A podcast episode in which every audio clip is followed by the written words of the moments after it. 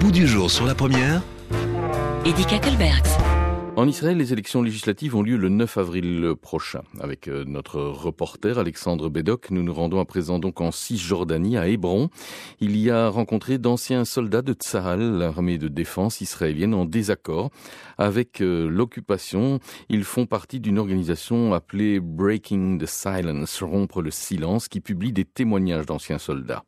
Un reportage Alexandre Bédoc.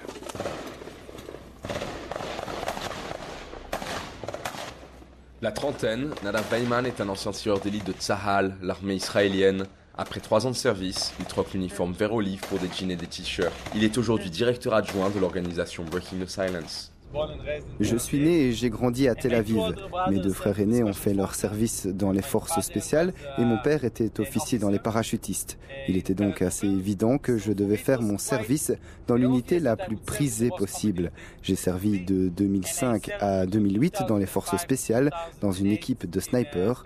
Grâce à cela, nous avons fait des opérations partout en Cisjordanie, à Gaza et aussi au sud du Liban.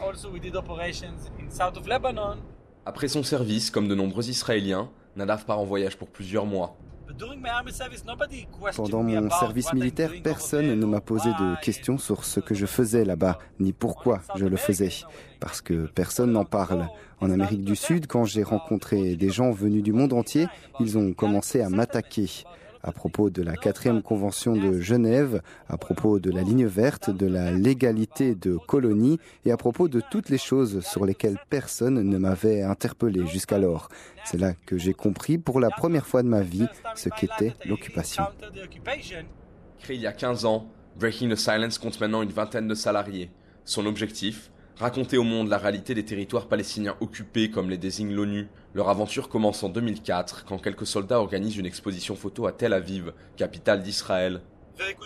Très vite, la rumeur s'est propagée parce que des soldats qui parlent de ce que nous faisons en Cisjordanie et dans la bande de Gaza, c'est très très rare dans la société israélienne. Beaucoup de gens sont donc venus voir l'exposition et beaucoup se sont dit mon Dieu, c'est ça l'occupation. Parce que si tu demandes à l'Israélien moyen de fermer ses yeux et d'imaginer à quoi ressemble l'occupation, il va te dire un soldat posté à un checkpoint qui vérifie les cartes d'identité des Palestiniens. Mais une occupation prolongée de 51 ans, c'est beaucoup plus compliqué que ça. Ce qui s'est aussi passé, c'est que beaucoup de jeunes de leur âge ou un peu plus âgés sont venus les voir en leur disant Écoutez, ce que vous montrez ici sur Hébron, c'est exactement ce que nous avons fait à Ramallah, à Naplouse et même à Gaza. Alors, ils ont décidé d'utiliser l'indemnité qu'on reçoit à la fin du service militaire et de créer l'organisation Breaking the Silence. Pour Nadav, rompre le silence et parler de son expérience comme soldat est un devoir, une obligation morale. Et qui peut parler de ce qui se passe là-bas? Il y a les colons, mais ils ne veulent pas en parler. Les Palestiniens, mais malheureusement, leur voix n'est pas entendue. Le troisième acteur, ce sont les soldats. Donc si nous n'en parlons pas et refusons d'endosser la responsabilité de nos actes, personne ne le fera. L'organisation recueillit plus de 1200 témoignages. En Israël, le service militaire est obligatoire. Trois ans pour les hommes, deux ans pour les femmes. Des années intenses pour des jeunes qui tentent tout juste le lycée. Les soldats ont des quotas. Ils doivent fouiller 20 Palestiniens. Ou alors, ils s'en créent eux-mêmes parce qu'ils s'ennuient. Chaque Palestinien qui porte un t-shirt vert, si tu l'empêches de passer le checkpoint. Si le Palestinien ne te dit pas bonjour, pareil. Si le gamin n'est pas resté en ligne dans la file d'attente, même chose parce que tu t'ennuies. Ce ne sont pas seulement les ordres qui sont un problème, c'est la routine de chaque jour. Tu deviens un robot, un animal, tu les détestes. Quand tu passes 21 jours d'affilée à faire les 3 8, 8 heures au checkpoint, 8 heures à la base, 8 heures de patrouille, 8 heures à la base, comme ça pendant 3 semaines, puis un week-end à la maison, et comme ça pendant 3 ans, eh bien cela te change. Tu n'es plus la même personne. L'expérience laisse des traces. Ceux qui servent en territoire palestinien souffrent souvent de stress post-traumatique. À l'agitation des missions sur le terrain succède le silence de retour à la maison. J'ai eu beaucoup de mal à dire à ma mère et mon père ce que j'ai fait. Que je suis rentré chez des familles palestiniennes en cassant leurs portes, que j'ai utilisé leur maison comme une base d'opération, que je venais les chercher en pleine nuit dans leur chambre. C'est dur de voir des enfants suriner dessus parce qu'ils ont peur. Aujourd'hui, Nadav nous conduit sur les lieux de son service militaire. On part de Tel Aviv et on prend la direction du sud. On va longer la Cisjordanie jusqu'à atteindre la route 35. Là, on va tourner à gauche et aller vers l'est pour rentrer en Cisjordanie et arriver à Hébron. À 40 km de Jérusalem, Hébron, ville symbole de la colonisation israélienne, le caveau des patriarches en fait un lieu saint disputé, la cité d'Abraham dans la Bible et d'Ibrahim dans le Coran. Victime de persécution, les dernières familles juives la quittent en 1936, mais 31 ans après la création de l'État d'Israël, en 1979, un petit groupe s'y réinstalle contre l'avis du gouvernement. Depuis, les toits rouges se multiplient sur les monts de Judée. Ici, 650 soldats protègent 850 colons. Il y a 20 checkpoints différents. Deux seulement se trouvent autour de la colonie. Les 18 autres sont entre Palestiniens et Palestiniens. La proportion est quasi la même dans le reste de la Cisjordanie. Les routes du centre sont interdites aux Palestiniens, forcés de quitter leur maison et de fermer leur commerce. Dans le même temps, le nombre de colons a été multiplié par 4 en 25 ans. Ils sont plus de 400 000 selon le Bureau des statistiques israéliennes ou 600 000 d'après les sources palestiniennes. Même si la colonisation reste illégale aux yeux de l'ONU, 2018 est une année record pour la construction de logements. Nadav nous raconte ses missions à Hébron.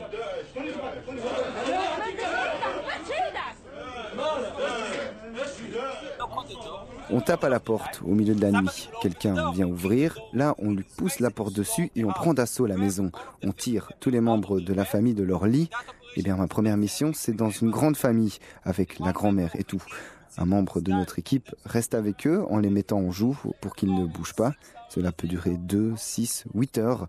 La plus longue que j'ai fait a duré 2 jours. À ma première mission, quand on est rentré à la base, on nous a dit que non, il n'y avait aucune information permettant de croire que des hommes armés et hostiles allaient emprunter cette rue cette nuit. On doit juste faire des opérations tout le temps. Maintenant, cette famille et tous leurs voisins savent qu'on peut apparaître où on veut. Cela, je l'ai fait chez 200 familles parce que nous le faisons deux à trois fois par semaine, chaque semaine. En janvier 2019, le Premier ministre Benjamin Netanyahou ordonne le départ de la mission de la TIPH présente à Hébron depuis 1994, sans la surveillance des observateurs internationaux du Danemark, de la Norvège, la Suisse, l'Italie et la Turquie.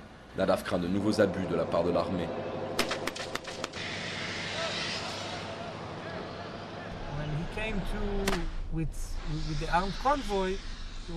Un jour, le commandant est venu avec un convoi des forces armées. Il y avait un groupe d'enfants qui jetaient des pierres. Il a ouvert la porte de sa jeep et a tiré une rafale de balles réelles sur les gamins. C'est contre toutes les règles d'engagement. Il n'était pas en danger, il n'était pas supposé le faire. Mais on a compris, moi, mon équipe et toute l'unité, que c'était OK. L'état-major affirme que ces situations sont exceptionnelles. Les témoignages, eux, prouvent le contraire. Lunette ronde, élevé dans une famille religieuse à Jérusalem, Achia fait aussi partie de l'organisation. Pour lui, Israël doit avoir une armée et disposer des moyens de se défendre, mais pas à n'importe quel prix. Il faut bien comprendre que rien dans l'énoncé de la mission de l'armée ne renvoie à la protection de l'État d'Israël.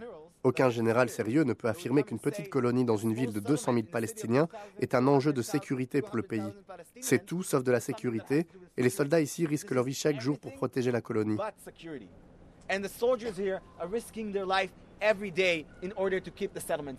La stratégie de Tsahal serait même contre-productive. Je pense que c'est une grave menace pour Israël. J'ai vu le regard de ces gamins chez qui je suis entré en pleine nuit et je sais où ils seront dans dix ans. C'est le cercle vicieux de la violence. Pour les Israéliens, l'organisation est controversée. Mihal, 60 ans, vit dans la colonie d'Hébron. Son père a été tué en 1987 lors de la première intifada. Breaking the Silence reçoit de l'argent d'Europe pour qu'Israël cesse d'exister. Ils essaient de répandre l'idée dans le monde entier selon laquelle les soldats sont coupables de crimes de guerre. Ils sortent les faits de leur contexte. L'organisation reçoit plus d'un million d'euros chaque année de la part d'entités politiques étrangères comme la Suisse ou d'ONG protégeant les droits de l'homme majoritairement basées en Europe. Pour Mihal, l'organisation est antisioniste et même antisémite. Je pense qu'il n'y a rien qui pousse plus à l'antisémitisme que de dire que l'occupation fait partie du judaïsme. C'est un acte immoral. Et quand on dit que l'occupation renvoie à notre judaïsme, c'est comme si on disait que cet acte horrible et immoral fait partie de notre identité juive. Certains instrumentalisent l'antisémitisme pour protéger leur propre intérêt, comme pour poursuivre l'occupation des territoires. Malheureusement, cela ne peut que nous nuire en tant que juifs.